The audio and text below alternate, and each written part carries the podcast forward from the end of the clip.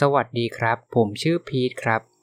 ติดตามเพจโอคารุโตะคุงมาไม่กี่วันนี้เอง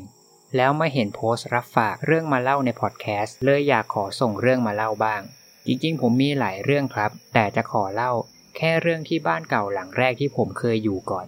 ถ้าเกิดเรื่องผมมีคนสนใจ ผมจะมาเล่าให้ฟังเพิ่มเติมอีกครับ ตอนนี้ขอเริ่มเล่าแค่เรื่องบ้านหลังนี้ก่อนครับ บ้านหลังแรกที่ผมอยู่มาตั้งแต่ผมเกิดเป็นบ้านอยู่แถวจังหวัดนนทบุรีครับ ซึ่งสมัยก่อนนั้น แถวที่ผมอยู่ค่อนข้างจะเปลี่ยวพอสมควร ทั้งสองข้างบ้านของผม มีแต่ป่าแล้วก็หญ้ารกหนา ไม่มีบ้านคนอื่นอยู่ใกล้ ๆ เลยครับ กว่าจะเจอบ้านคนอื่นสักหลังหนึ่งนั้น ก็ห่างออกไปเยอะเลยครับ ตอนที่พ่อแม่ผมมาปลูกบ้านหลังนี้ใหม่ ๆ บ้านหลังนี้สูงสองชั้น ซึ่งตอนนั้นที่บ้านก็ยังไม่ตั้งศาลพระภูมิในบ้าน หรือแม้แต่ห้องพระเองก็ยังไม่มีครับ แล้วคนแรกที่ต้องมาถูกหวย เจอเหตุการณ์แปลกๆในบ้านหลังนี้ ก็คือคุณพ่อของผมเอง ต้องอธิบายก่อนว่าพ่อของผมท่านเป็นทหาร ส่วนคุณแม่ผมเป็นพยาบาล ด้วยความที่คุณพ่อของผมจะมีงานด่วนเข้ามาบ่อยครั้ง หรือบางทีก็ต้องเข้าเวรช่วงดึก เลยทำให้คุณพ่อเข้านอนไม่ค่อยเป็นเวลาเหมือนคนอื่นเท่าไหร่ แต่คุณพ่อก็เป็นคนที่หลับง่ายและตื่นง่ายครับ ทีนี้ก็มีอยู่คืนหนึ่ง ที่คุณพ่อผมกำลังนอนอยู่คนเดียวในห้องนอนของเขา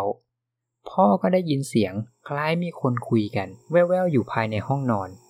ตอนนั้นคุณพ่อก็คิดว่าต้องเป็นโจรที่กำลังแอบเข้ามาบุกในบ้านแน่ๆ คุณพ่อเลยพยายามควานหาปืนส่วนตัวของเขาที่ซ่อนไว้อยู่บนหัวนอน แต่ระหว่างที่กำลังคลำคลำหาอยู่นั้น คุณพ่อก็รู้สึกแน่นหน้าอก เหมือนมีอะไรบางอย่างหนักๆ มากดทับ คุณพ่อเลยลืมตาขึ้นมามอง ก็ต้องตกใจมากครับ เพราะมีร่างของผู้ชายคนหนึ่ง ลักษณะเป็นเงาสีดำๆนั่งทับบนหน้าอกของคุณพ่อผม แล้วเงานั้นก็กำลังหันหน้ามาจ้องที่หน้าพ่อผมอยู่ แล้วยังมีอีกสองร่างเงาที่ยืนอยู่ที่ปลายเตียง แล้วจ้องมาที่พ่อผมเช่นกัน พ่อผมก็ยิ่งตกใจ แล้วพยายามดิ้นควานหาปืนไปด้วย แต่จู่ๆก็มีเสียงดังขึ้นมา มันเหมือนไม่ได้มาจากปากของร่างเงาดำพวกนั้นครับ แต่มันดังอยู่ในหัวพ่อของผม เสียงนั้นบอกกับพ่อผมว่า อย่า อย่าทำแบบนั้น พ่อเลยรู้สึกแล้วว่าสิ่งที่เจออยู่นี้ไม่ใช่คนแล้ว พ่อเลยไม่ควานหาปืนแล้วครับ แต่เปลี่ยนเป็นพูดในใจเชิงด่าพวกเงาพวกนี้แทนว่าให้รีบออกไปจากบ้าน อย่ามายุ่ง ไม่อย่างนั้นจะสาบแช่งไม่ให้ผุดไม่ให้เกิด พอคุณพ่อคิดแบบนั้น ร่างเงาพวกนั้นก็ค่อยๆ จางลงเรื่อยๆ จนหายไปเองครับหลังจากนั้นพ่อผมก็เลยเปลี่ยนห้องนอนของท่านห้องนี้เป็นห้องพระแทน แล้วก็ทำห้องนอนใหม่ แล้วหลังจากนั้นอีกสักพักบ้านของผม ก็ได้สร้างศาลพระภูมิไว้ที่หน้าบ้าน พ่อเคยบอกว่า ไม่รู้ว่าวิญญาณที่เจอคือใคร หรือมาจากไหน แต่จากการเดาของท่านคิดว่า พื้นที่บริเวณนี้มีโจรขโมยชุกชุม เพราะเป็นพื้นที่เปลี่ยว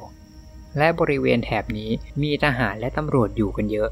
อาจจะเป็นไปได้ว่าอาจจะเป็นโจรหรือขโมยที่เคยมาทำการขโมยของในบริเวณย่านนี้ แล้วอาจถูกฆ่าตาย และวิญญาณไม่รู้ตัวเองว่าตายไปแล้ว เลยยังตระเวนเข้าบ้านคนอื่น แต่อันนี้ก็เป็นการเดาจากคุณพ่อของผมนะครับ ไม่มีหลักฐานอะไรมายืนยันได้ หลังจากนั้นทุกคนในครอบครัวที่อาศัยอยู่ในบ้านหลังนี้ ก็ไม่มีใครเจออะไรแปลกๆ จะมีแต่แขกที่มาเยี่ยมบ้าน หรือพวกเพื่อนๆของผม ที่จะได้เจอกับอะไรแปลกๆ เมื่อมาที่บ้านหลังนี้ญาติๆที่แวะมาที่บ้านเคยถามว่าเคยเห็นเหมือนผู้ชายแก่ๆ ไว้หนวดยาว นุ่งขาวห่มขาว มายืนมองพวกเขาอยู่ที่หน้าศาลพระภูมิ เลยมาถามพ่อแม่ผมว่าเป็นใครมาจากไหน แต่พ่อแม่ผมก็บอกว่าที่บ้านนี้ไม่มีคนลักษณะแบบนี้ และก็ไม่เคยเห็นมาก่อน ซึ่งมีคนมาทักแบบนี้บ่อยมากครับ แทบจะทุกครั้งที่มีคนมาเยี่ยมบ้านเลย หรือพวกเพื่อนๆผมสมัยมัธยม ที่เคยแวะมาพักค้างคืนที่บ้านผมก็เคยเล่าว่า มีคืนหนึ่งที่กำลังนั่งเล่นเครื่องเกมอยู่ในห้องนอนของผมที่ชั้นสองจู่ๆก็ได้ยินเสียงเหมือนมีอะไรบางอย่าง เดินย่ำอยู่บนหลังคาบ้าน แต่เสียงนั้นดังมากครับ มันดังมากกว่าที่จะเป็นเสียงแมว หรือเสียงนกเกาะบนหลังคาได้ และที่สำคัญมากกว่านั้น บ้านผมไม่ได้เลี้ยงแมวครับ มีแต่เลี้ยงหมาแล้วผมเอง ก็แทบไม่เคยเห็นแมวจรจัดเดินเข้ามาภายในบ้านผมมาก่อน ตั้งแต่ผมเกิดมาและอยู่บ้านหลังนี้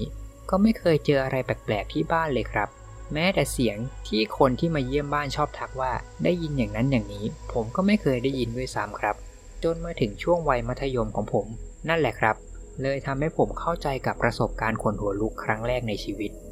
วันนั้นเป็นวันหยุดเรียน ผู้เพื่อนๆผมก็เลยนัดกันว่า คืนนี้จะออกไปหาอะไรกินกันช่วง4ี่ห้าทุ่มแล้วนั่งคุยเล่นเรื่อยเปื่อย ผมเองก็ตกลง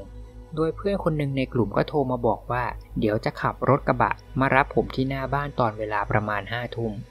ผมเลยบอกเพื่อนว่าถ้าจะมาที่บ้านอย่ากกดกริ่งหรือบีบแตร เพราะเดี๋ยวจะรบกวนพ่อแม่ผมที่นอนอยู่ ให้มาจอดรอแค่หน้าบ้านพอ เดี๋ยวผมจะคอยมองดูแสงไฟจากรถทางหน้าต่างแทน เพื่อนก็ตกลงตามนั้น จนถึงเวลาประมาณห้าทุ่ม ผมก็เห็นแสงไฟรถมาจอดที่หน้าบ้าน ผมก็เลยคิดว่าเพื่อนน่าจะมาถึงแล้ว ผมเลยรีบวิ่งลงไปที่ชั้นล่าง ผมต้องอธิบายก่อนนะครับ ประตูรั้วที่บ้านผมจะเป็นระบบไฟฟ้า สามารถเปิดล็อกประตูด้วยการกดปุ่มจากภายในบ้านผมได้ ปุ่มกดประตูรั้วจะอยู่ที่บริเวณหน้าห้องน้ำชั้นล่างของบ้านครับพอตอนนั้นผมลงมาถึงชั้นล่างของบ้าน ผมก็วิ่งออกไปมองประตูกระจกหน้าบ้านอีกที เพื่อจะเช็คว่าเป็นรถของเพื่อนผมจริง ๆ ซึ่งก็เป็นเพื่อนผมจริง ๆ ครับ ผมก็เลยจะหันหลังกลับ เพื่อวิ่งไปกดเปิดล็อกประตูที่หน้าห้องน้ำแต่พอผมหันหลังกลับไปมองที่ห้องน้ำครับ ผมแทบจะหงายหลังล้มลงเลย เพราะที่ผมเห็นมันมีร่างของคนในลักษณะโปร่งแสง เป็นเงาสีขาวๆ ผมมองไม่ออกว่าเงานั้นคือผู้ชายหรือผู้หญิง แล้วเงานั้นเหมือนกำลังจ้องมาที่ผม ผมยืนจ้องสิ่งนั้นตาค้างอยู่ไม่กี่วินาที แล้วร่างร่างนั้นก็เหมือนค่อยๆ เลือนหายไปเอง แต่ตอนนั้นผมกลัวมากจนไม่กล้ากดปุ่มเปิดประตูรั้ว แล้วกลายเป็นว่าผมต้องวิ่งหนีออกไปนอกบ้านแทน เพื่อนผมที่อยู่ฝั่งตรงข้ามรั้วก็แปลกใจว่าทำไมผมวิ่งมาหน้าตั้งแบบนั้น แล้วประตูรั้วก็ยังล็อกอยู่ ผมเลยบอกเพื่อนตามตรงว่า เจอผีในบ้าน เพื่อนก็เชื่อครับ เพราะสภาพผมในตอนนั้นคือสั่นไปหมดทั้งตัว แม้แต่เสียงผมก็สั่นไปด้วย ผมเลยยืนทำใจอยู่กับเพื่อนพักหนึ่ง ก่อนจะกลั้นใจวิ่งกลับไปเข้าไปในบ้านอีกรอบ แต่พอกลับเข้าไปก็ไม่เจออะไรแล้วครับ และนั่นก็เป็นประสบการณ์ครั้งหนึ่ง ที่ผมเจอกับวิญญาณในบ้านที่ผมอยู่ และก็เป็นครั้งเดียวครับ ที่เจออะไรแบบนี้ที่บ้าน หลังจากนั้น ผมก็ไม่เคยเจออะไรแปลกๆที่บ้านหลังนี้อีกเลย ผมเคยนำเรื่องนี้มาปรึกษาพ่อแม่ของผม ซึ่งพวกท่านก็บอกว่าน่าจะเป็นวิญญาณผีบ้านผีเรือน หรือไม่ก็เป็นสิ่งศักดิ์สิทธิ์ที่อยู่ในสารพระภูมิ นี่ก็เป็นประสบการณ์ครั้งหนึ่ง ที่ผมเคยเจอกับที่บ้านหลังเก่าสมัยผมเด็กๆครับ อาจไม่ได้เจอกับตัวเองเยอะมาก แต่ผมยังมีเรื่องแปลกๆ ที่เจอที่อื่นอีกเยอะครับ ถ้าผมมีเวลาจะมาเล่าเพิ่มเติมในภายหลัง ขอบคุณครับ ขอบคุณคุณพีทที่แบ่งปันประสบการณ์มาเล่าให้ทางเพจได้ฟังนะครับ ใครที่มีเรื่องเล่า อยากมาแชร์ และให้ผมมาเล่าในรูปแบบพอดแคสต์ก็ส่งเรื่องมาเล่ากันได้ครับ ที่ข้อความของเพจ อขอบคุณทุกท่านที่ติดตามรับฟังเรื่องราวจนจบครับ ใครที่ชอบเรื่องราวแบบนี้ ก็ฝากกดแชร์และกดติดตาม เพื่อเป็นกำลังใจในการเล่าเรื่องราวใหม่ๆ ด้วยครับสำหรับตอนนี้ก็ต้องขอกล่าวคำว่า ขอบคุณและสวัสดีครับ